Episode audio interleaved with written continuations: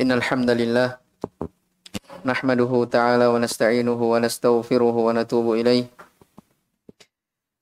ونعوذ بالله من شرور أنفسنا وسيئات أعمالنا من يهده الله فلا مضل له ومن يضلل فلا هادي له أشهد أن لا إله إلا الله وحده لا شريك له وأشهد أن محمدا عبده ورسوله يا أيها الذين آمنوا اتقوا الله حق تقاته ولا تموتن إلا وأنتم مسلمون.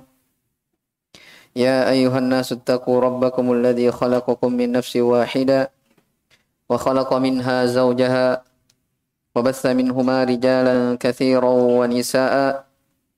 واتقوا الله الذي تساءلون به والأرحام إن الله كان عليكم رقيبا.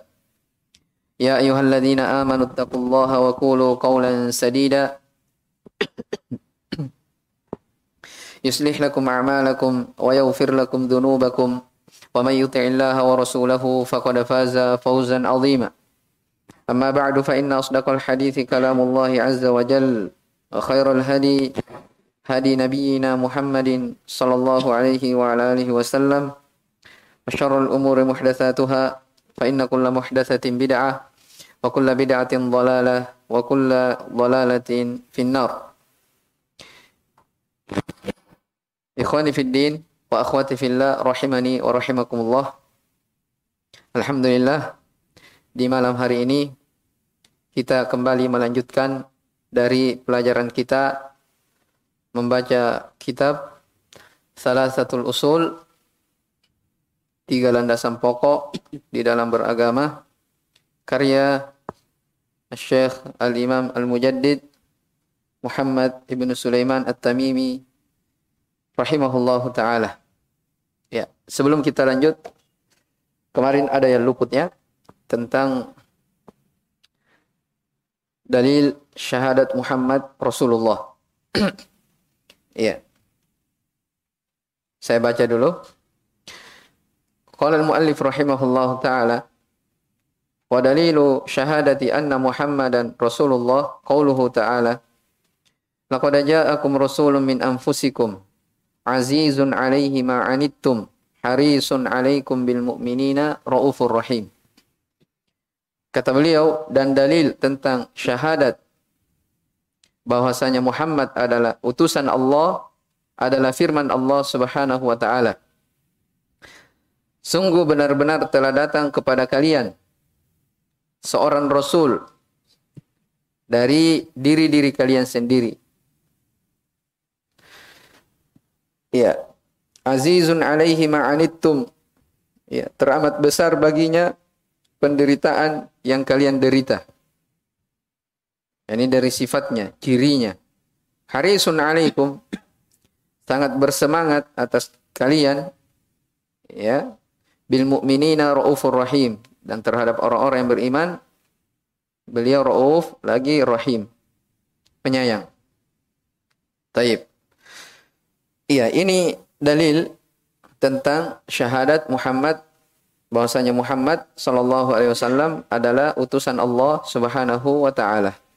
Jadi di dalam ayat ini disebutkannya sungguh telah datang kepada kalian seorang rasul. Iya, dari diri kalian sendiri. Iya, artinya dari diri kalian sendiri artinya kalian kenal nasabnya. Iya, kalian tahu keturunannya dari mana. Iya, kalian tahu bagaimana kejujurannya. Iya. Kalian mengetahui bagaimana dari kejujuran Nabi Shallallahu Alaihi Wasallam. Ditengal, apa namanya dikenal, nasabnya jelas. Iya. Azizun alaihi ma'anittum. Iya. Sangat berat baginya terhadap apa yang diderita oleh kalian. Iya. Artinya di sini Nabi Shallallahu Alaihi Wasallam ya sangat apa namanya sangat kasihan, sangat berat ketika umatnya itu berada dalam kesesatan, ya berpaling dari jalan yang lurus, ya jauh dari petunjuk Allah Subhanahu Wa Taala, beliau sangat berat. harisun alaikum bersemangat atas kalian. Maksudnya beliau sallallahu alaihi wasallam sangat cinta kalau apa namanya umatnya itu mendapat hidayah ya mengikuti dari jalannya ya sallallahu alaihi wasallam. Oleh karena itu dalam sebuah hadis dijelaskan ya bagaimana sahabat apa namanya bagaimana Nabi sallallahu alaihi wasallam semangat beliau ketika ada apa namanya anak muda Yahudi yang sedang sakit di saat sakratul maut ya Nabi Shallallahu alaihi wasallam mendatanginya. Ingin mengajaknya masuk ke dalam Islam. Ya ketika Nabi SAW mendatanginya maka pemuda ini menoleh kepada ayahnya pada orang tuanya ya maka kata orang tua si Yahudi ini ati Abul Qasim taati Abul Qasim sallallahu alaihi wasallam. Maka anak muda ini bersyahadat dan dia meninggal di atas keislaman. Maka Nabi sallallahu alaihi wasallam bersabda, "Alhamdulillahilladzi anqadhahu minan nar." Segala puji bagi Allah yang telah menyelamatkan orang ini dari api neraka. Ya, ini menunjukkan apa? Semangat beliau sallallahu alaihi wasallam ya pada umatnya. Taib bil mu'minina raufur rahim. Dan terhadap orang-orang beriman, ya beliau sangat merahmati, saya sangat menyayangi. Ya. Taib. Saking apa namanya? Beliau menyayangi ya, beliau sangat menginginkan dari keluarga-keluarganya dari pamannya ingin apa namanya mengajaknya masuk ke dalam Islam. Ya. Itu semua menunjukkan bagaimana raufnya, rahimnya Nabi sallallahu alaihi wasallam kepada umatnya ini. Taib. Kita telah baca kemarin ya dari makna syahadat Muhammad Rasulullah. Ya, ta'atuhu fima amarah. Ya, jadi apa makna dari bersyahadat? Ya, bahwasanya Muhammad itu adalah Rasul Allah Ya, apa maksudnya? Artinya ta'atuhu fima amara. Kita mentaati apa-apa yang diperintahkan oleh Nabi sallallahu alaihi wasallam. Ya. Wa tasdiquhu fima akhbara. Membenarkannya apa yang beliau bawa, apa yang beliau khabarkan. Ya, wajitinabu manaha anhu wa zajar. Dan menjauhi meninggalkan apa yang beliau larang, apa yang beliau apa namanya larang wa alla yu'badallahu illa bima syara dan tidak beribadah kepada Allah kecuali apa yang beliau syariatkan. Itu dari keharusan dari syahadat Muhammad Rasulullah. Ya terdapat dari makna syahadat Muhammad Rasulullah ini bahwasanya agama itu dibangun di atas apa? Perintah dan larangan. Ya, perintah dan larangan. Ya, beda sebagian manusia ya saat ini kebanyakan orang fokus pada perintah-perintah. Mereka banyak membaca dari apa namanya? fadailul amal, keutamaan-keutamaan beramal, tapi dari sisi lain melupakan melupakan bahwasanya dalam syariat itu ada juga larangan-larangan yang mesti harus ditinggalkan. Taib. Sekarang kita masuk di yang berikutnya. Jadi itu dalil tentang syahadat Muhammad Rasulullah. Jadi sudah selesai ya. Jadi sekarang kita masih di pembahasan apa? Rukun Islam yang lima. Ya. Jadi kemarin kan kita sebutkan di dalam Islam ada tiga jenjang. Ya. Jenjang yang pertama Islam itu sendiri, jenjang yang kedua adalah keimanan dan jenjang yang ketiga adalah ihsan. Nah, sekarang kita masih di arkan al-khamsah, rukun yang lima dari keislaman. Yang pertama syahadat syahadatain asyhadu alla ilaha illallah wa asyhadu anna muhammadar rasulullah telah kita dengarkan tadi dalilnya. Kemudian ini sekarang kita, beliau rahimahullah taala akan sebutkan tentang dalil salat dan zakat. Baik, siapa yang baca? Bismillahirrahmanirrahim. Assalamualaikum. Qala al-muallif wa dalilus salati wa zakati tafsirut tauhidi qauluhu ta'ala وما أمروا إلا ليعبدوا الله مخلصين له الدين حنفاء ويقيموا الصلاة ويؤتوا الزكاة وذلك دين القيمة ودليل الصيام قوله تعالى يا أيها الذين آمنوا كتب عليكم الصيام كما كتب على الذين من قبلكم لعلكم تتقون ودليل الحج قوله تعالى walillahi 'alan nasi hajjul baiti man, man ilaihi sabila wa man kafara fa innallaha ghaniyun 'anil 'alamin. الله barakallahu كتب Kata beliau rahimahullahu taala ini sudah masuk di rukun yang kedua ya dari rukun Islam. Wadalilus salati waz zakati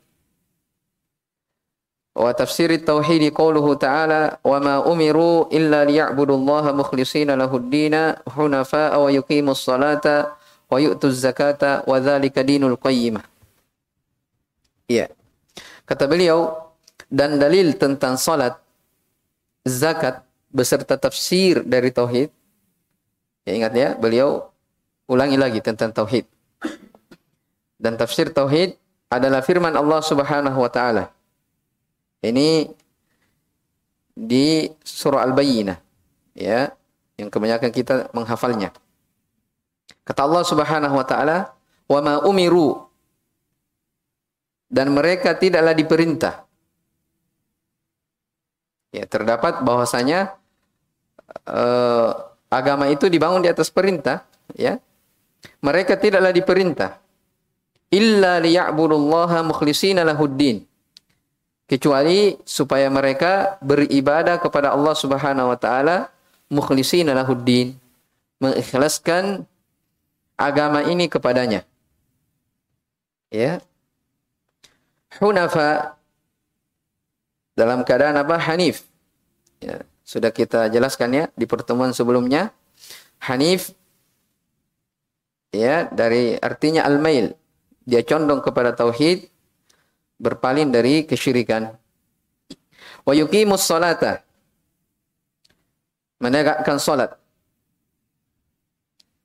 Wa yu'tuz zakata dan menunaikan zakat. Wa dzalika dinul qayyimah. Itulah agama yang lurus. Ya, itulah agama yang lurus. Jadi sini disebutkan tentang apa? Perintah salat. Ya, jadi wa yuqimus salata di sini apa namanya?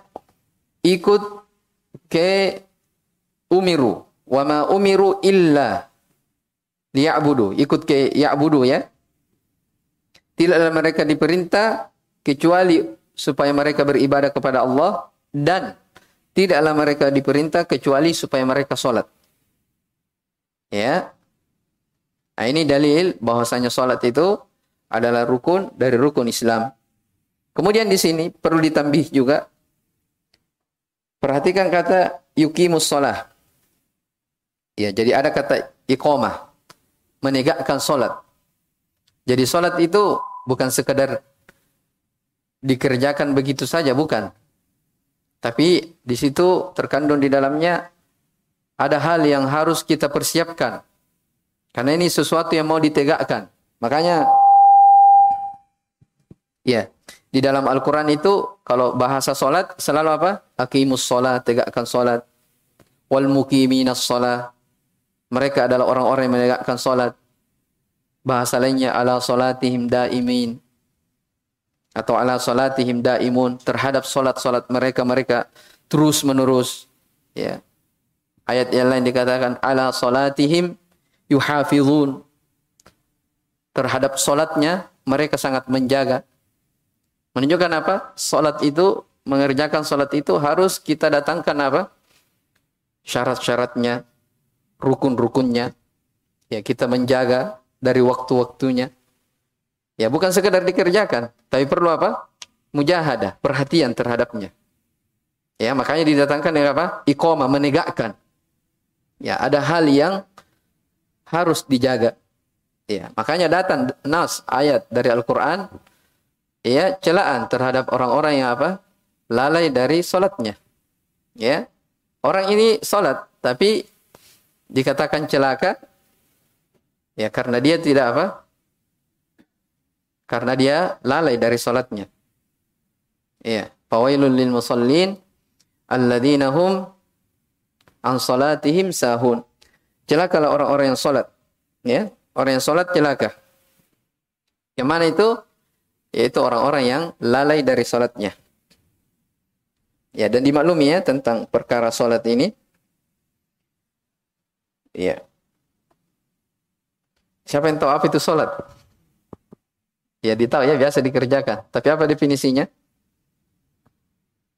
Ya, dia adalah ucapan apa namanya dan perbuatan. Ya, at-ta'abbudu Ya, beribadah kepada Allah Subhanahu wa taala dengan perbuatan ataupun ucapan, ya kan? Karena dalam sholat itu niatnya kita beribadah kepada Allah, ada gerakan, ya, dan ada apa? ucapan.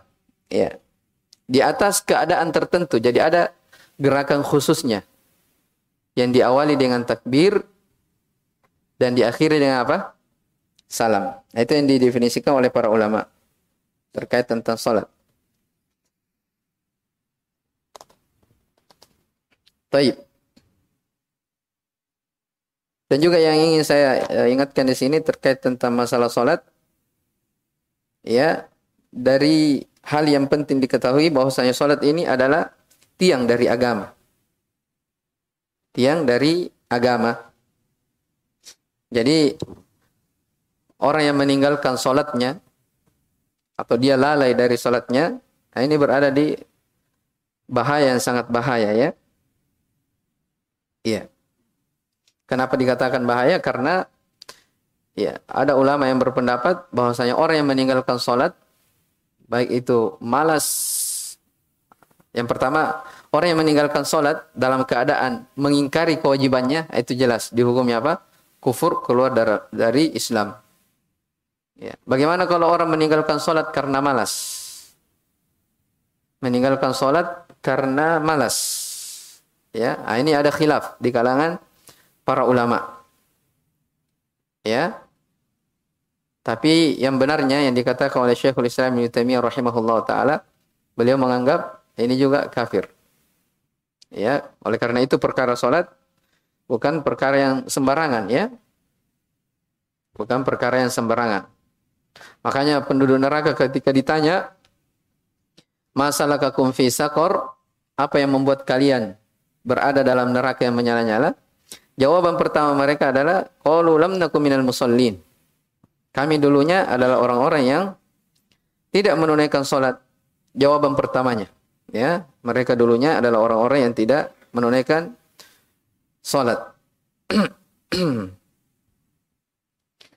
Iya, dan telah datang dari Umar bin Khattab radhiyallahu taala beliau berkata la hadza fil islami liman taraka salata tidak ada bagiannya dalam Islam bagi orang yang meninggalkan salat tidak ada bagiannya dalam Islam bagi orang yang meninggalkan salat.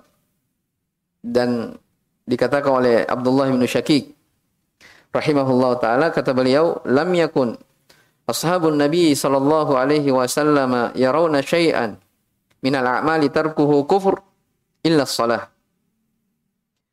Saya tidak melihat dari para sahabat Nabi sallallahu alaihi wasallam mereka memandang sesuatu dari amalan itu yang jika ditinggalkan orangnya kufur kecuali dari amalan solat. Ya, jadi tidak ada sesuatu amalan dalam Islam yang jika ditinggalkan pelakunya kufur melebihi daripada apa? Solat. Ya. Oleh karena itu, solat adalah tiang dari agama ini. Taib. Kemudian disebutkan di sini tentang zakat. Ya tentang kewajiban apa? Berzakat. Ya kewajiban berzakat itu pada empat hal ya sebagaimana yang dimaklumi dalam eh, buku-buku uh, fikih. Apa zakat yang wajib pada empat itu? Yang pertama pada harta. Atau yang semakna dengannya. Pada harta maksudnya emas dan perak. Emas dan perak. Semakna dengannya apa uang ya uang ini kewajiban. Adapun rinciannya kapan dikeluarkan, bagaimana bentuk pengeluarannya berapa itu dibahas dalam fikih ya. Kemudian dari zakat yang wajib yaitu pada hewan ternak. Dan hewan ternak itu disebutkan ada tiga ya. Unta, sapi, dan kambing. Ya. Kemudian yang ketiga dari kewajiban zakat ya masuk di dalamnya zakat hasil bumi. Ya, zakat hasil bumi. Dan yang keempat zakat perniagaan. Taib. Dan diikutkan juga di dalamnya sebagaimana yang dimaklumi adalah zakat apa? Yang wajib. Yang Ramadan itu. Ya, zakat fitrah. Jelas ini ya? Ini terkait tentang kewajiban uh, zakat.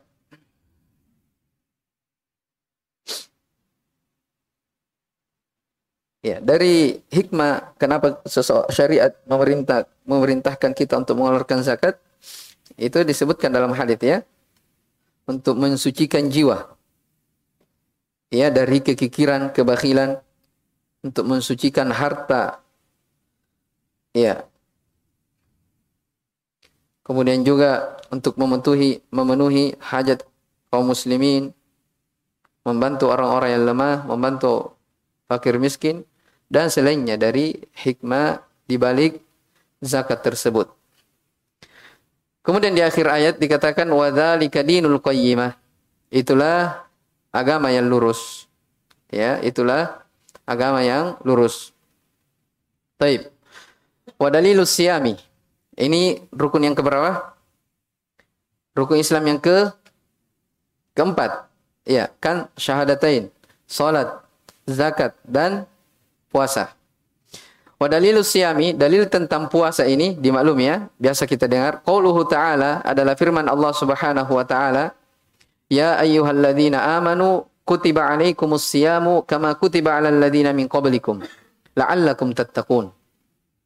Wahai orang-orang yang beriman, telah diwajibkan atas kalian berpuasa. Ya. Jadi ada kata kutiba di situ. Telah diwajibkan atas kalian berpuasa sebagaimana diwajibkan atas orang-orang sebelum kalian. Ya, agar supaya kalian bertakwa. Supaya kalian bertakwa. Taib. Jadi di sini Allah katakan kama kutiba 'alal ladzina min qablikum sebagaimana diwajibkan atas orang-orang sebelum kalian. Ya, ini terdapat pelajaran bahwasanya umat-umat sebelum umat Islam mereka juga disyariatkan untuk berpuasa. Ya. Dan di sini juga terdapat apa namanya hiburan kepada umat Islam. Ya, mungkin ada yang menganggap puasa ini adalah hal yang meletihkan, ya orang bisa terzolimi karena tidak makan, menahan sesuatu yang asalnya halal menjadi haram. Ya maka Allah Subhanahu wa taala memberi tasliyah, hiburan kepada umat Islam. Diwajibkan atas kalian berpuasa sebagaimana diwajibkan juga atas orang-orang sebelum kalian. Ya. Hanya saja ya syariat puasanya berbeda ya ya syariat metode dengan kita dengan umat sebelumnya berbeda. Taib, la'allakum tattaqun supaya kalian bertakwa. Kemudian wadalilul haji. Dalil tentang haji. Ini rukun Islam yang kelima, yang terakhir. Allah subhanahu ta'ala, Allah Subhanahu wa taala berfirman, "Walillahi 'alan nasi hajjul baiti man istata'a ilaihi sabila." Ya. Dan hanya untuk Allah Subhanahu wa taala ya, bagi manusia itu melakukan haji ke Baitullah. Ya. Menunaikan haji ke Baitullah man istata'a ilaihi sabila bagi siapa yang mampu melakukan perjalanan. Ya.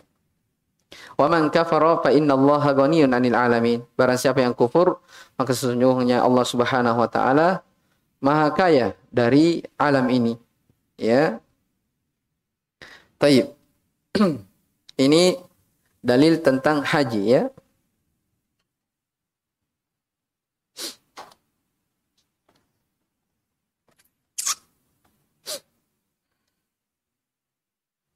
Saya kira ini jelas ya terkait tentang rukun dari rukun Islam yang lima. Telah kita sebutkan dalil-dalilnya. Taib. Masuk di Al-Martabah As-Saniyah. Coba dibaca lagi. Qala al-muallifu rahimahullah ta'ala al-martabatu tsaniyah al-imanu wa huwa bid'u wa sab'una syu'bah fa'laha qawlu la ilaha illallah wa danaha ima imatah imatatun al-ladha an tariq Imatatul adha imatatul adha at-tariq anit عن tariq. الطريق والحياء شعبة من الإيمان وأركانه وأركانه ستة وأركانه ستة وأركانه ستة أن تؤمن بالله An أن تؤمن بالله an tu'mina أن تؤمن بالله وملائكته وكتبه ورسله واليوم الآخر وتؤمن بالقدر خيره وشره والدليل على هذا هذه الأركان الستة قوله تعالى ليس البر أن تولوا وجوهكم قبل المشرق والمغرب ولكن البر من آمن بالله واليوم الآخر والملائكته والكتاب والنبيين ودليل القدر قوله تعالى إنا كل شيء خلقناه بقدر المرتبة Taib. Barakallahu fiik. Al-martabatu tsaniyah. Kata beliau jenjang yang kedua. Nah, ini sudah masuk jenjang yang kedua di dalam Islam. Ya, telah saya sebutkan tadi ya, tiga jenjang. Jadi yang pertama, jenjang Islam itu sendiri. Ya, jenjang Islam itu telah, telah kita jelaskan tentang rukun-rukun Islam beserta dalilnya. Nah, sekarang masuk di pembahasan iman. Ya. Kata beliau tingkatan yang kedua adalah al-iman. Ya, apa itu al-iman? Iman itu secara bahasa, sebelum kita baca la- lanjut. Ya, iman secara bahasa artinya at-tasdiqu al-jazim. Ya. Bisa juga kita katakan al-iqrar.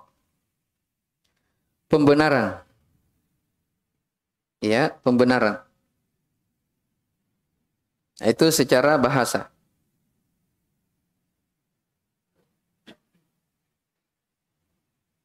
Ya. Dan secara istilah iman itu ada dua definisinya. Ada yang bermakna umum dan ada yang bermakna khusus. Ya. Iman yang bermakna umum itu sama definisinya dengan Islam, yaitu agama yang dibawa oleh Nabi Muhammad sallallahu alaihi wasallam. Agama yang dibawa oleh Nabi kita Muhammad sallallahu alaihi wasallam.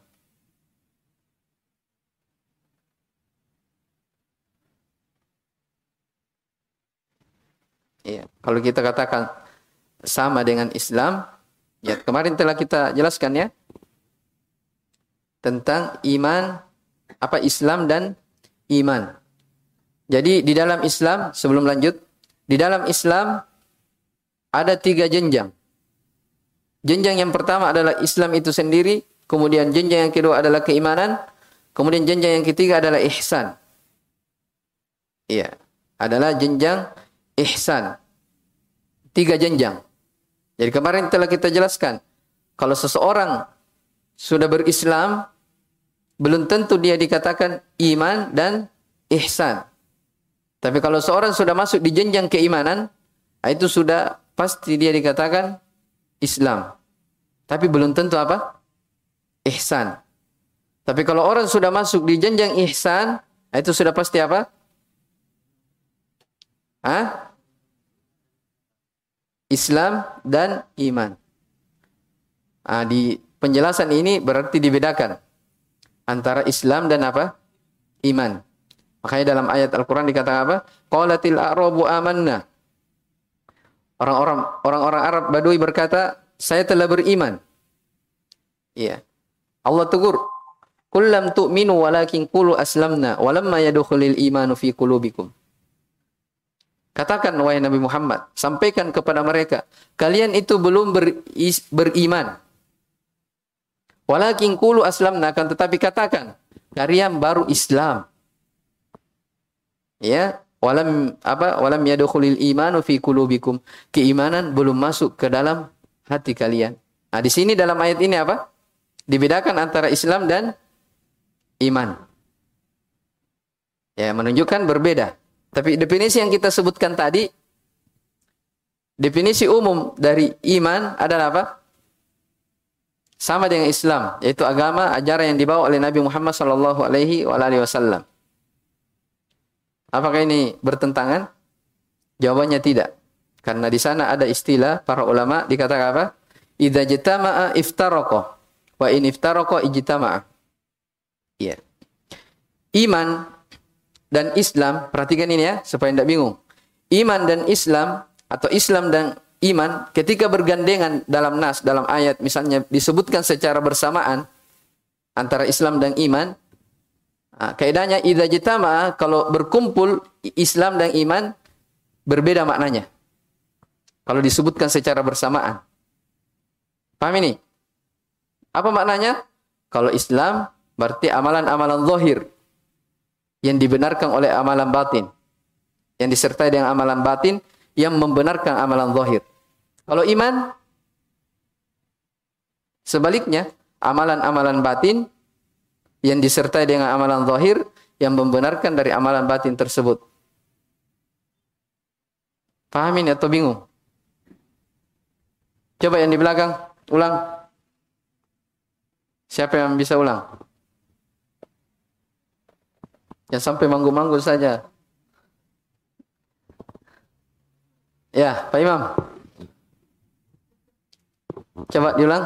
Jadi kita sebutkan Islam dan iman ketika dalam nas bersamaan bergandengan itu beda apanya? Beda maknanya. Kalau Islam berarti apa? Ya. Ya, taib. Amalan-amalan zahir. Itulah rukun Islam yang lima. Terus Taib, yang disertai dengan amalan batin. Jelas ini ya? Jadi harus amalan zahir dulu. Menegakkan sholat, zakat, ya kan? Tapi harus apa? Disertai amalan batin. Harus ada amalan batin yang sholat itu wajib. Ya. Jangan melakukan sholat tapi mengingkari kewajiban sholat. Jelas ya? Taib. Jadi disertai amalan batin yang membenarkan dari yang zahir. Itu kalau Islam. Kalau iman? Ya. Amalan-amalan batin. Maksudnya apa? Itu rukun-rukun iman itu. Yang enam yang kita akan ini yang kita akan sebutkan. Ya, yang disertai dengan apa? Amalan zahir yang membenarkan dari amalan batin itu. Jadi tidak cukup seseorang itu, saya beriman kepada Allah Subhanahu wa taala. Beriman terhadap para malaikat, kitab-kitab, rasul. Tapi dia tidak beramal. Dia hanya santai-santai, tidak sholat, Ya, apakah ini benar keimanannya? Tidak. Ya. Tidak benar. Ya, jadi harus apa? Dua-duanya bergandengan. Maka saya ulang ya, ketika bersamaan disebutkan maka Islam dan iman beda maknanya. Islam amalan zahir, kalau iman amalan batin. Ya sini. Tapi kalau disebutkan secara terpisah, datang ayat misalnya atau hadis disebutkan tentang Islam saja, maka Islam ini mencakup apa? Iman juga. Sebaliknya datang nas menjelaskan tentang keimanan. Berimanlah kepada Allah Subhanahu wa taala. Ah, maksudnya di situ mencakup juga Islam itu sendiri. Ah, itu kaidah apa? Idza jitama iftaraka. Kalau bergandengan iftaraka beda maknanya. Ya. Wa in iftaraka kalau terpisah ijtama sama maknanya. Bisa dipahami? Baik. Nah sekarang, iman memiliki dua definisi. Ada yang secara umum, ada yang secara khusus. Yang umum ini adalah agama yang dibawa oleh Nabi kita Muhammad SAW. Berarti sama dengan apa ini? Sama dengan Islam. Iya. Iya. Kalau iman secara khusus definisinya apa? Nah, itu yang kita kenal ya. Qaulun bil lisan. Ya kan? Wa'tiqadun. Apa? Bil janan wa amalun bil jawarihi wal arkan. Ya, iman itu definisinya secara khusus adalah keyakinan-keyakinan, ya, atau qaulun bil lisan, ucapan dengan lisan. I'tiqadun bil janan, keyakinan di dalam hati disertai dengan amalan-amalan zahir, amalan anggota tubuh. Jadi tiga ya definisi dari keimanan. Harus ada keyakinan dalam hati, kemudian terucap dengan lisan, dan diamalkan oleh apa? Jawari, anggota tubuh. Bisa difahami ini? Tayyib, barakallahu fikum. Itu iman. Nah, sekarang kita lihat. Jadi saya sebutkan tadi definisi iman, keyakinan hati, ucapan lisan dan apa? Perbuatan, amalan zahir, anggota tubuh. Nah, sekarang lihat. Apa itu iman? Kata beliau, wa huwa bid'un wa sab'una syu'batan. Ya. Iman itu memiliki 70 cabang. Ya. Fa'alaha qawlu la ilaha illallah. Yang paling tingginya adalah ucapan la ilaha illallah. Wa adanaha cabang keimanan yang paling rendah adalah imatatul adha anit tariq menghilangkan gangguan dari jalanan. Taib. Terus wal haya'u syu'batun minal iman.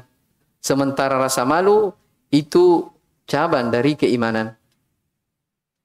Coba kita lihat ini. Jadi Syekh di sini penulis rahimahullah taala tidak langsung dikatakan iman itu qaulun bil lisan, ucapan dengan lisan, i'tiqadun bil janan, diyakini dalam hati dan di apa namanya diamalkan dengan anggota tubuh tidak. Beliau bahasa apa? Memiliki 70 cabang. Riwayat hadis lain dikatakan situna syu'bah, 60 cabang. Yang paling tingginya dari keimanan ini, dari cabang keimanan adalah ucapan la ilaha illallah. Saya mau tanya, saya di sini katakan ucapan la ilaha illallah. Ini amalan apa? Amalan apa? Lisan. Paham ini? Amalan lisan. Yang paling rendahnya adalah menghilangkan gangguan dari jalanan. Amalan apa? Anggota tubuh. Paham ini? Taib. Yang ketiga, haya. Rasa malu bagian dari keimanan. Ini apa? Rasa malu itu amalan apa? Hati. Berarti berapa? Tiga. Paham ini? Taib. Jadi itu kesimpulannya ya. Keimanan adalah keyakinan. Ya, keyakinan dalam hati. Kemudian qaulun bil lisan, ucapan dengan lisan dan dibenarkan atau dikerjakan oleh jawari. Harus ada tiga ini. Ya. Kalau salah satu dari tiga ini tidak ada, belum bisa dikatakan sebagai iman. Jelas ya? Taib. Sekarang wa arkanuhu sittatun. Sekarang rukun iman. Ya, ada enam. Nah, ini biasa kita dengar ya. Ya, rukun iman yang enam. Yang pertama adalah untuk minabillah. Beriman kepada Allah Subhanahu wa taala. Iya. Beriman kepada Allah Subhanahu wa taala ini dicatat ya.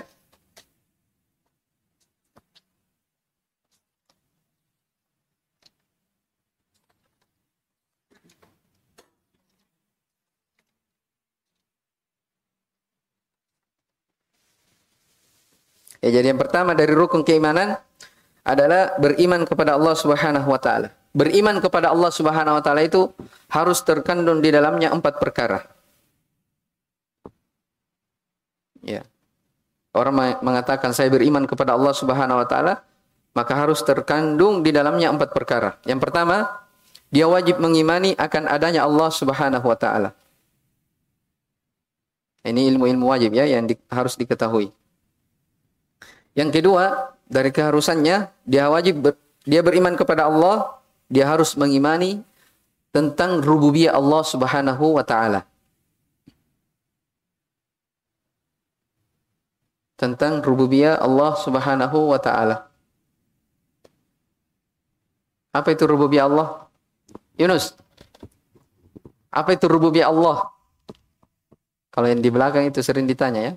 Karena biasanya itu takut. Apa itu tentang rububiyah? Jadi kita wajib beriman kepada Allah mengimani tentang rububiyahnya. Apa maksudnya rububiyahnya? Hah? Yang tinggal di sini kalau tidak tahu harus berdiri ini ya nanti. Sampingnya. Amin amin. Apa itu rububiyah Allah? Hah? Bagaimana caranya ini antum?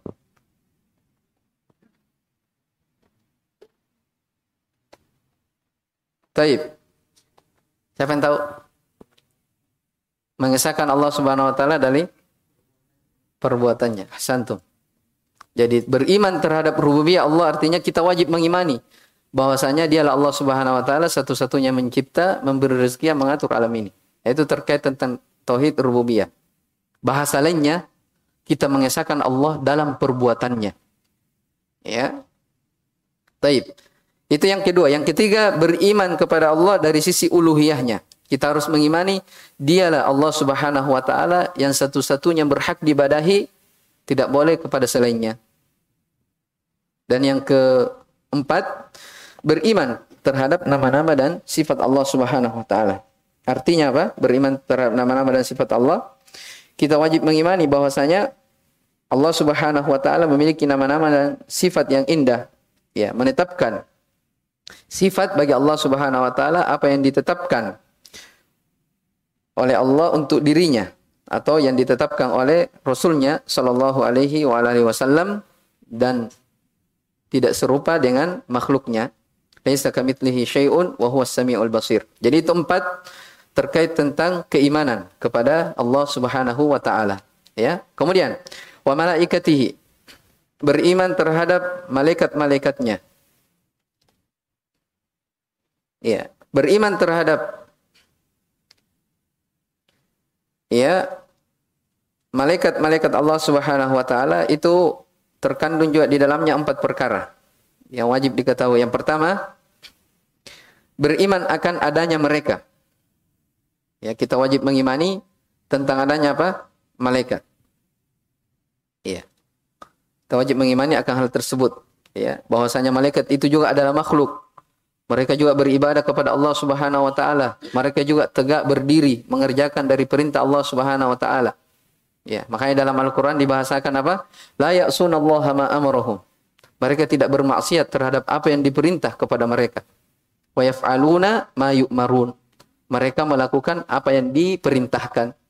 Jadi ini adalah makhluk yang taat kepada Allah Subhanahu wa taala. Kemudian yang kedua dari keimanan kepada malaikat wajib beriman ya bahwasanya malaikat itu ada yang memiliki nama dan ada yang tidak. Iya. Yang memiliki nama kita wajib mengimani tentang nama-nama tersebut. Seperti malaikat siapa misalnya? Yang namanya Jibril ditugaskan untuk menyampaikan wahyu, membawa wahyu ya. Di antaranya lagi yang ada namanya Mikail ya malakul maut dan seterusnya. Jadi kita beriman kepada malaikat yang disebutkan namanya kita imani. Malaikat ini memiliki nama. Ya. Dan kita beriman ya kalau tidak disebutkan namanya tetap kita imani secara global. Tayyib. Dari keimanan kepada malaikat kita wajib beriman tentang sifat-sifat dan apa namanya keadaan-keadaan mereka. Ya. Beriman terhadap apa? Sifat-sifatnya. Dan keadaan-keadaannya. Ya, sebagaimana, sebagaimana disebutkan dalam riwayat Imam Ahmad ya. Dari Abdullah bin Mas'ud. Tentang malaikat Jibril. Jadi Nabi Shallallahu Alaihi Wasallam pernah melihat Jibril dalam wujud aslinya. Ya, dikatakan dalam hadis itu malaikat Jibril memiliki 600 sayap ya setiap sayapnya itu menutupi pupuk ya menutupi timur dan barat ya baru, satu sayapnya Ya, kita wajib beriman terhadap hal ini karena dikhabarkan. Ya. Taib. Kemudian yang keempat dari keimanan kepada malaikat adalah kita beriman bahwasanya para malaikat itu memiliki tugas-tugas yang ditugaskan oleh Allah Subhanahu wa taala. Jadi itu empat ya. Yang pertama tadi tentang apa? Adanya para malaikat, beriman terhadap nama-namanya, kemudian beriman terhadap sifat dan keadaannya, kemudian apa? Tentang apanya? Tugas-tugas mereka. Taib. Wa kutubihi, beriman terhadap kitab-kitabnya. Ini rukun yang ketiga dari rukun keimanan. Ya. Maksudnya beriman terhadap kitab-kitabnya bukan hanya Al-Quran saja, ya kitab-kitab yang pernah diturunkan oleh Allah Subhanahu wa taala yang menjadi petunjuk bagi manusia, rahmat untuk mereka, kita wajib mengimani semuanya. Ya.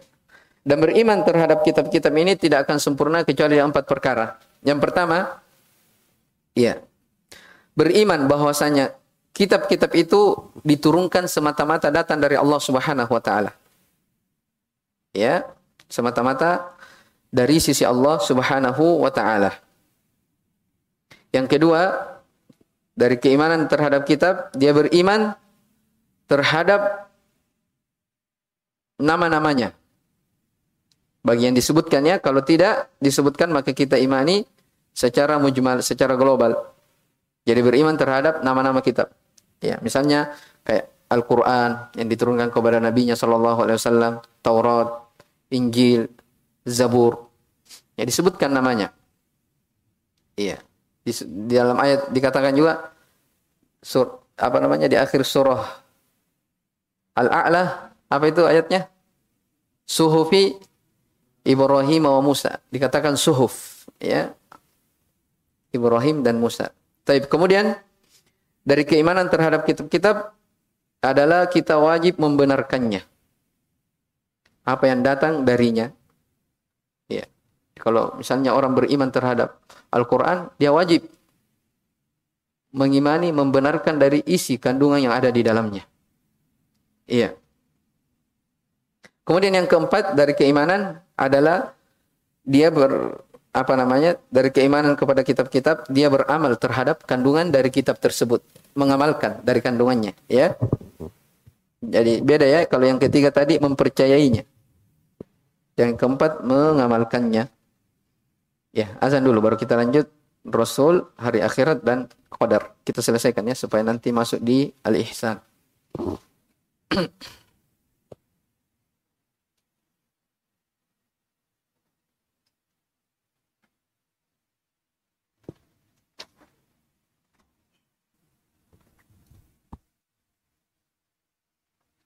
Taib.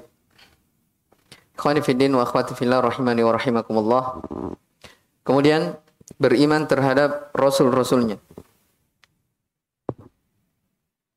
Ya. Keimanan terhadap para rasul itu terkandung di dalamnya empat perkara. Yang pertama kita wajib mengimani bahwasanya risalah mereka itu benar semata-mata datang dari Allah Subhanahu wa taala. Ya. Semata-mata datang dari Allah Subhanahu wa taala. Ya. Artinya apa? Risalah yang mereka bawa itu bukan dari diri-diri mereka sendiri. Tapi itu datang dari Allah Subhanahu wa taala. Itu yang wajib kita iman yang pertama terkait tentang rasul. Oleh karena itu Allah sifatkan tentang nabinya Muhammad sallallahu alaihi wasallam wa ma anil hawa in huwa illa. Ya. Beliau sallallahu alaihi wasallam tidak pernah berucap dengan hawa nafsunya, tapi apa yang beliau ucapkan itu adalah wahyu dari Allah Subhanahu wa taala. Kemudian yang kedua, kita beriman terhadap rasul-rasul, beriman terhadap apa yang kita kita ketahui dari nama-nama mereka. Ya. Dan kita beriman juga secara global yang tidak disebutkan namanya. Ya, karena nabi itu ada juga yang tidak disebutkan namanya oleh Allah Subhanahu wa taala. Iya. Oleh karena itu dalam Al-Quran dikata apa? Walaqad arsalna walaqad arsalna rusulan min qablika apa minhum man qasasna 'alaika wa minhum man lam naqsus 'alaik. Ya. Begitu ayatnya ya. Iya.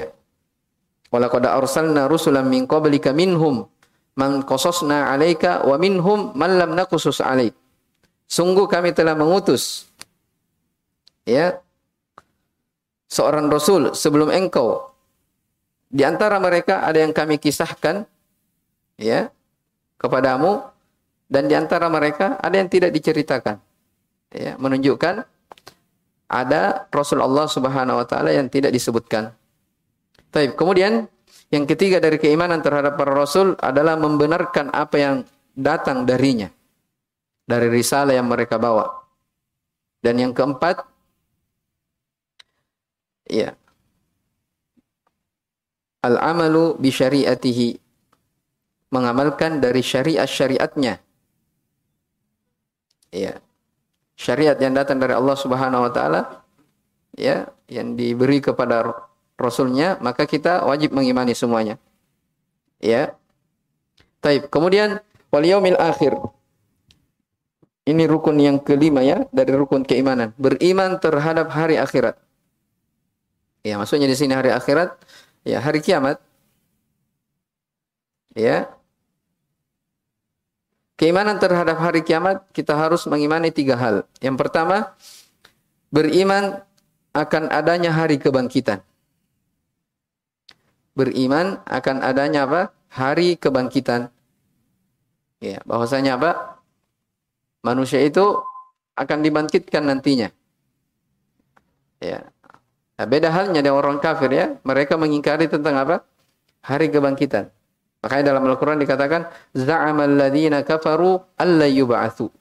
Ya, orang-orang kafir meyakini bahwasanya mereka tidak akan dibangkitkan. Ditegur, Kul bala wa rabbi. Jelas, tentu. Demi Rabbmu, demi Rabbku. Ya, la tub'athunna. Kalian akan dibangkitkan.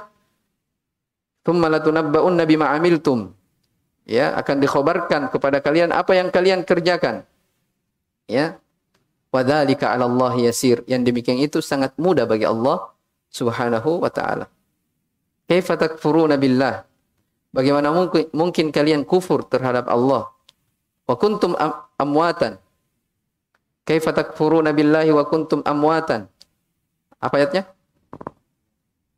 Thumma ahyakum, thumma yumitukum, thumma yuhyikum, thumma ilahi turja'un. Iya. Dulunya kalian tidak ada, mayat, kemudian Allah hidupkan, kemudian matikan, kemudian dibangkitkan lagi. Ya. Taib. Ini menunjukkan akan adanya hari kebangkitan. Kemudian dari keimanan terhadap hari kiamat adalah beriman akan adanya al-hisab wal jaza. Ya, hari pembalasan akan adanya dibalas ya dari perbuatan-perbuatan hamba. Ya, hari pembalasan. Makanya dikatakan juga yaumul hisab. Ya, jadi segala perbuatan hamba ya yang dilakukan di dunia akan dibalas ya di hadapan Allah Subhanahu wa taala. Olehnya itu disebutkan dalam Al-Qur'an tentang orang-orang mujrim ya. Wa al-kitab diletakkan timbangan keadilan. Fatarul mujrimina musyfiqina mimma fi. Engkau akan melihat orang-orang mujrim, orang-orang pendosa Iya. Sengsara, musyfiqina fi. Ya, dia bersedih melihat dari catatan-catatan amalannya. Ya. Tidak ada satupun amalan yang mereka lakukan kecuali tercatat di sisi Allah Subhanahu wa taala. Ya, sama halnya misalnya dengan harta ya. Ya. Sedikit harta yang kita miliki dalam kehidupan dunia ini maka hari kiamat akan sedikit juga apanya? Pertanggungjawabannya, sedikit hisapnya. Sebaliknya, banyak harta yang kita miliki, maka akan banyak juga pertanggungjawabannya di hadapan Allah Subhanahu wa taala. Oleh karena itu, wala tus'alunna yauma idzin anin naim.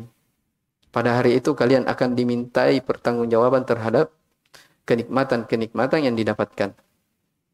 Ya, makanya disebutkan dalam hadis ya orang-orang miskin akan lebih dulu masuk surga dibanding orang-orang kaya. Ya, mungkin karena hisapnya lebih banyak. Ya. Taib. Dari keimanan terhadap hari akhirat beriman akan adanya surga dan neraka. Ya. Dalam Al-Qur'an dikatakan fariqum fil jannati wa fariqum fis sa'ir. Sekelompok manusia berada dalam surga, sekelompok yang lain berada dalam neraka. Ya, wa huwa adhaka wa abka. Di antara mereka dialah Allah Subhanahu wa taala yang membuat menangis dan membuat tertawa. Ya. Jadi terbagi menjadi dua golongan. Ada yang bahagia, ada yang sengsara, ada yang berada dalam surga, ada yang berada dalam neraka. Nah, ini tiga hal yang wajib kita ketahui terkait tentang beriman terhadap hari akhirat. Dan yang terakhir, wa tu'mina bil khairihi wa. Beriman terhadap takdir yang baik dan takdir yang buruk. Ya, ini rukun yang terakhir, rukun keimanan. Ya. Ya, beriman terhadap takdir ini harus kita mengimani empat perkara terkait tentang takdir. Yang pertama, kita wajib mengimani ya bahwasanya Allah Subhanahu wa taala Maha mengetahui terhadap apa yang Dia takdirkan. Ya. Kita mengimani tentang ilmu Allah Subhanahu wa taala. Bahwasanya Allah yang Maha mengetahui apa yang terjadi, yang akan terjadi, ya. Seandainya terjadi bagaimana terjadinya, Allah Subhanahu wa taala semuanya tahu. Ya. Kemudian yang kedua dari keimanan kepada takdir beriman bahwasanya takdir itu dicatat di sisi Allah Subhanahu wa taala. Ya bahwasanya Allah Subhanahu wa taala telah mencatat apa yang terjadi ya hingga hari kiamat. Hingga hari kiamat. Nah, ini disebutkan dalam hadis ya. Innallaha kataba maqadirul khalaiq qabla an yakhluqas samawati wal ard bi khamsina alfasana. Sesungguhnya Allah Subhanahu wa taala telah mencatat seluruh takdir-takdir makhluk iya 50 ribu tahun sebelum diciptakannya langit dan bumi. Taib.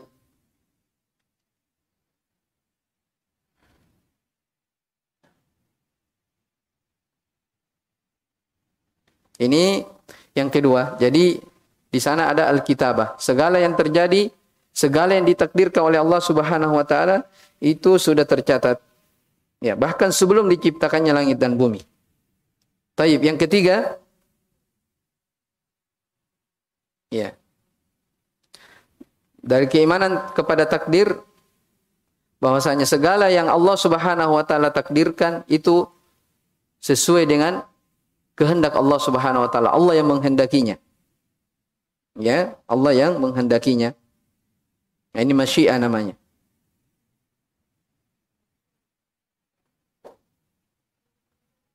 Iya, di sini orang biasa banyak bingung ya tentang masalah kehendak Allah terkait masalah takdir. Saya kasih contoh. Misalnya ada orang dia berbuat maksiat. Ya toh? Dia bilang, saya sudah ditakdirkan berbuat maksiat. Berarti Allah subhanahu wa ta'ala menakdirkan kejelekan. Benar? Iya? Hah? kan beriman terhadap takdir yang baik dan takdir yang buruk. Berarti takdir Allah ada yang baik, ada yang ada yang jelek, ada yang buruk. Ya betul, itu dari sisi apa? Penilaian manusia. Ya. Jadi apa yang Allah Subhanahu wa taala takdirkan kepada hambanya, ada yang baik, ada yang buruk. Jadi ada yang ditakdirkan berbuat dosa betul. Itu takdir Allah Subhanahu wa taala. Tapi harus antum pahami semua yang ditakdirkan oleh Allah Subhanahu wa taala itu baik di sisi Allah Subhanahu wa taala. Walaupun buruk bagi makhluk. Walaupun apa? Buruk bagi makhluk. Kenapa dikatakan baik di sisi Allah? Karena di balik takdir yang buruk itu ada hikmah di belakangnya. Ya, ada hikmah. Allah menakdirkan Fir'aun kufur, mengaku dirinya sebagai Rob. Ini takdir baik atau buruk? Takdir buruk. Tapi perbuatan Allah Subhanahu wa taala menakdirkan itu apa? Baik, karena di balik itu ada hikmah. Ya, di antara hikmahnya manusia yang datang setelahnya mengambil mengambil pelajaran di dalamnya. Jelas ini ya? Iya. Nah, ini terkait tentang masyiah. Jadi segala sesuatu yang ditakdirkan itu Allah Subhanahu wa taala menghendakinya. Baik itu takdir yang baik ataupun takdir yang buruk. Iya. Makanya tidak dibenarkan ya orang yang melanggar syariat ya dengan alasan sudah ditakdirkan.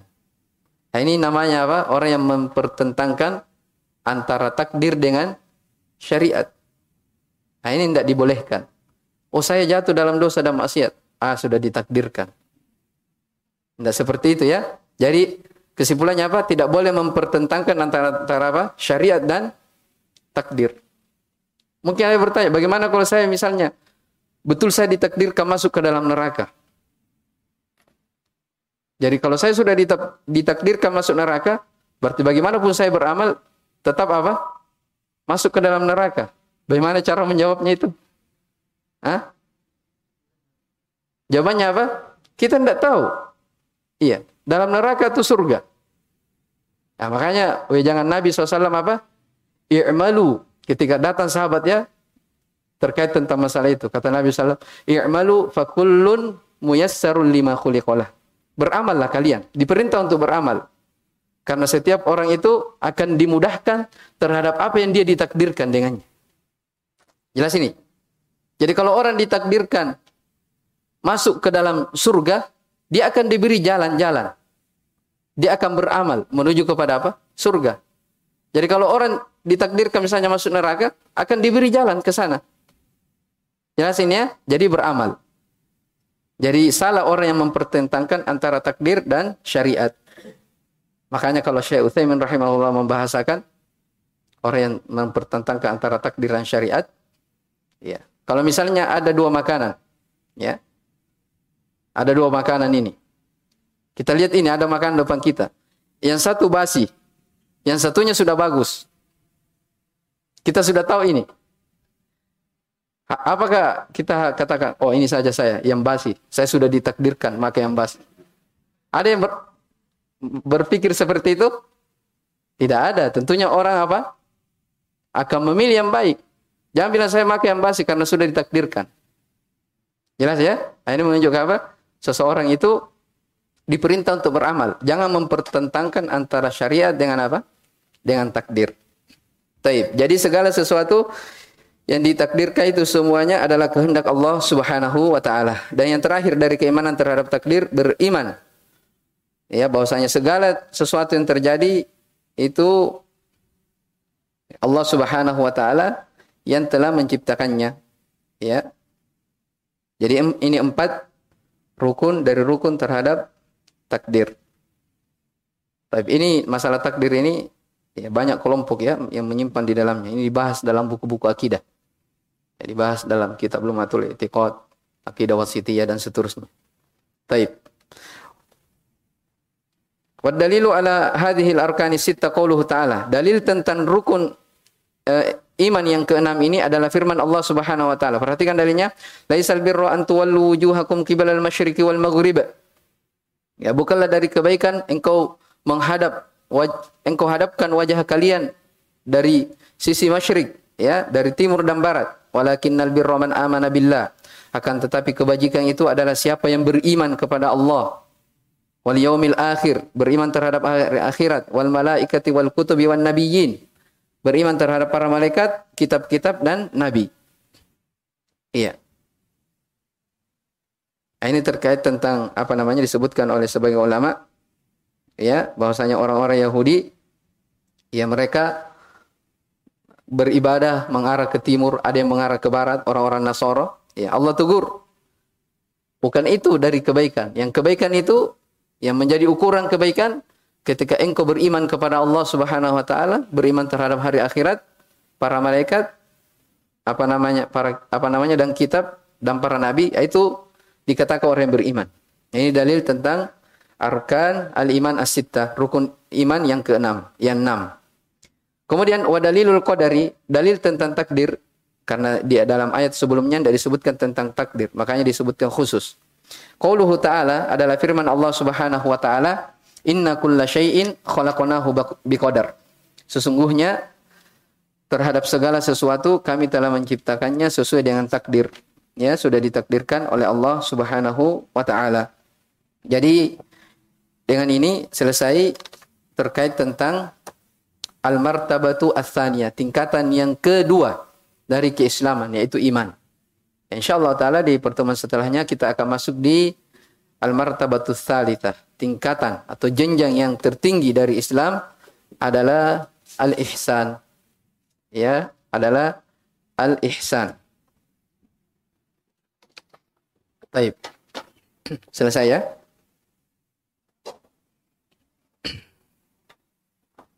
Tidak ada pertanyaannya, saya akan tanya antum.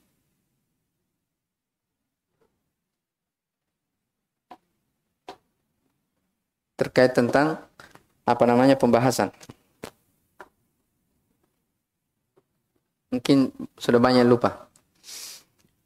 Di dalam kitab salah satu usul ini, ya, Syekh Muhammad bin Sulaiman rahimahullah taala menyebutkan tiga pendahuluan sebelum menyebutkan tiga landasan pokok dalam beragama. Apa tiga pendahuluan itu? Siapa yang tahu? Ah. Pendahuluan yang pertama terkait tentang masalah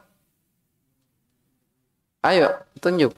Kalau bicara semua, tidak ada yang mau dikasih hadiah. Siapa? Yang belum, yang belum.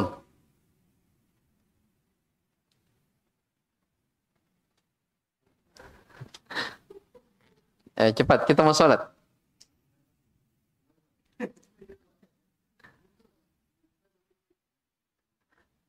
Kalau salah tidak dapat ya.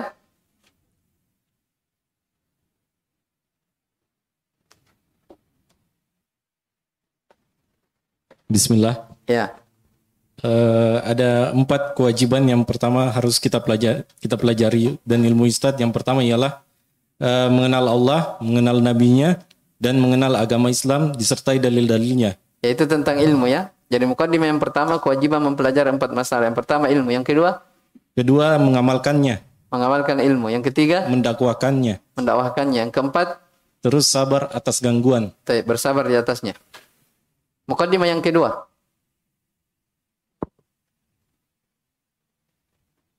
Pakai hafalan atau pakai catatan? Catatan, Ustaz. Siapa yang pakai hafalan? Yang lain? Mukaddimah yang kedua tentang apa? Di sini. Ah, silakan. Tiga perkara yang wajib dipelajari. Yang pertama, bahwasanya hanya Allah yang Maha, Maha Pencipta. Taib. Terkait tentang yang wajib dipelajari yang pertama adalah tentang tauhid ar-rububiyah. Allah yang mencipta, yang memberi rezeki, yang mengatur. Terus yang kedua? Kedua, bahwasanya hanya Allah yang wajib diibadahi. Taib. Terkait tentang tauhid al-uluhiyah. Yang ketiga? Bahwasanya barang siapa yang bertauhid maka tidak boleh baginya mencintai orang-orang yang syirik. Taib, Masya Allah. Ini terkait tentang masalah al-wala wal-bara. Al-wala wal-bara. Baik, mukadimah yang ketiga. Siapa lagi? Paling muda ini. Ah, silakan. Di belakang. Hakikat uh, agama Nabi Ibrahim alaihissalam. Taib. Masya Allah, barakallah fiqh. Tentang hakikat Nabi Ibrahim alaihissalam. Yaitu agama beliau adalah Al-Hanifiyah. Itulah Tauhid. Ya. Kenapa Nabi Ibrahim saja disebutkan? Padahal agama Al-Hanifiyah ini adalah seluruh agama yang dibawa oleh para nabi dan rasul. Jawabannya karena Nabi Ibrahim alaihissalam adalah orang-orang yang paling apa namanya mentahkik, paling mewujudkan dari tauhidnya. Makanya di, beliau digelari sebagai apa? Khalilullah, kekasih Allah Subhanahu wa taala. Baik, barakallahu fikum ya. Uh, anak kasih hadiah yang pertama. Silakan ambil. Insya Allah pekan depan anak kasih yang di belakang. Ya. Taib. Sampai sini dulu. Eh, Pekan depan ya, insya Allah. Saya akan kasih buku. Taib. Ilahuna barakallahu fikum. Subhanakallah bihamdik. Asyhadu la ilaha illa anta. Astaghfiruka wa atubu ilaik. Alamin.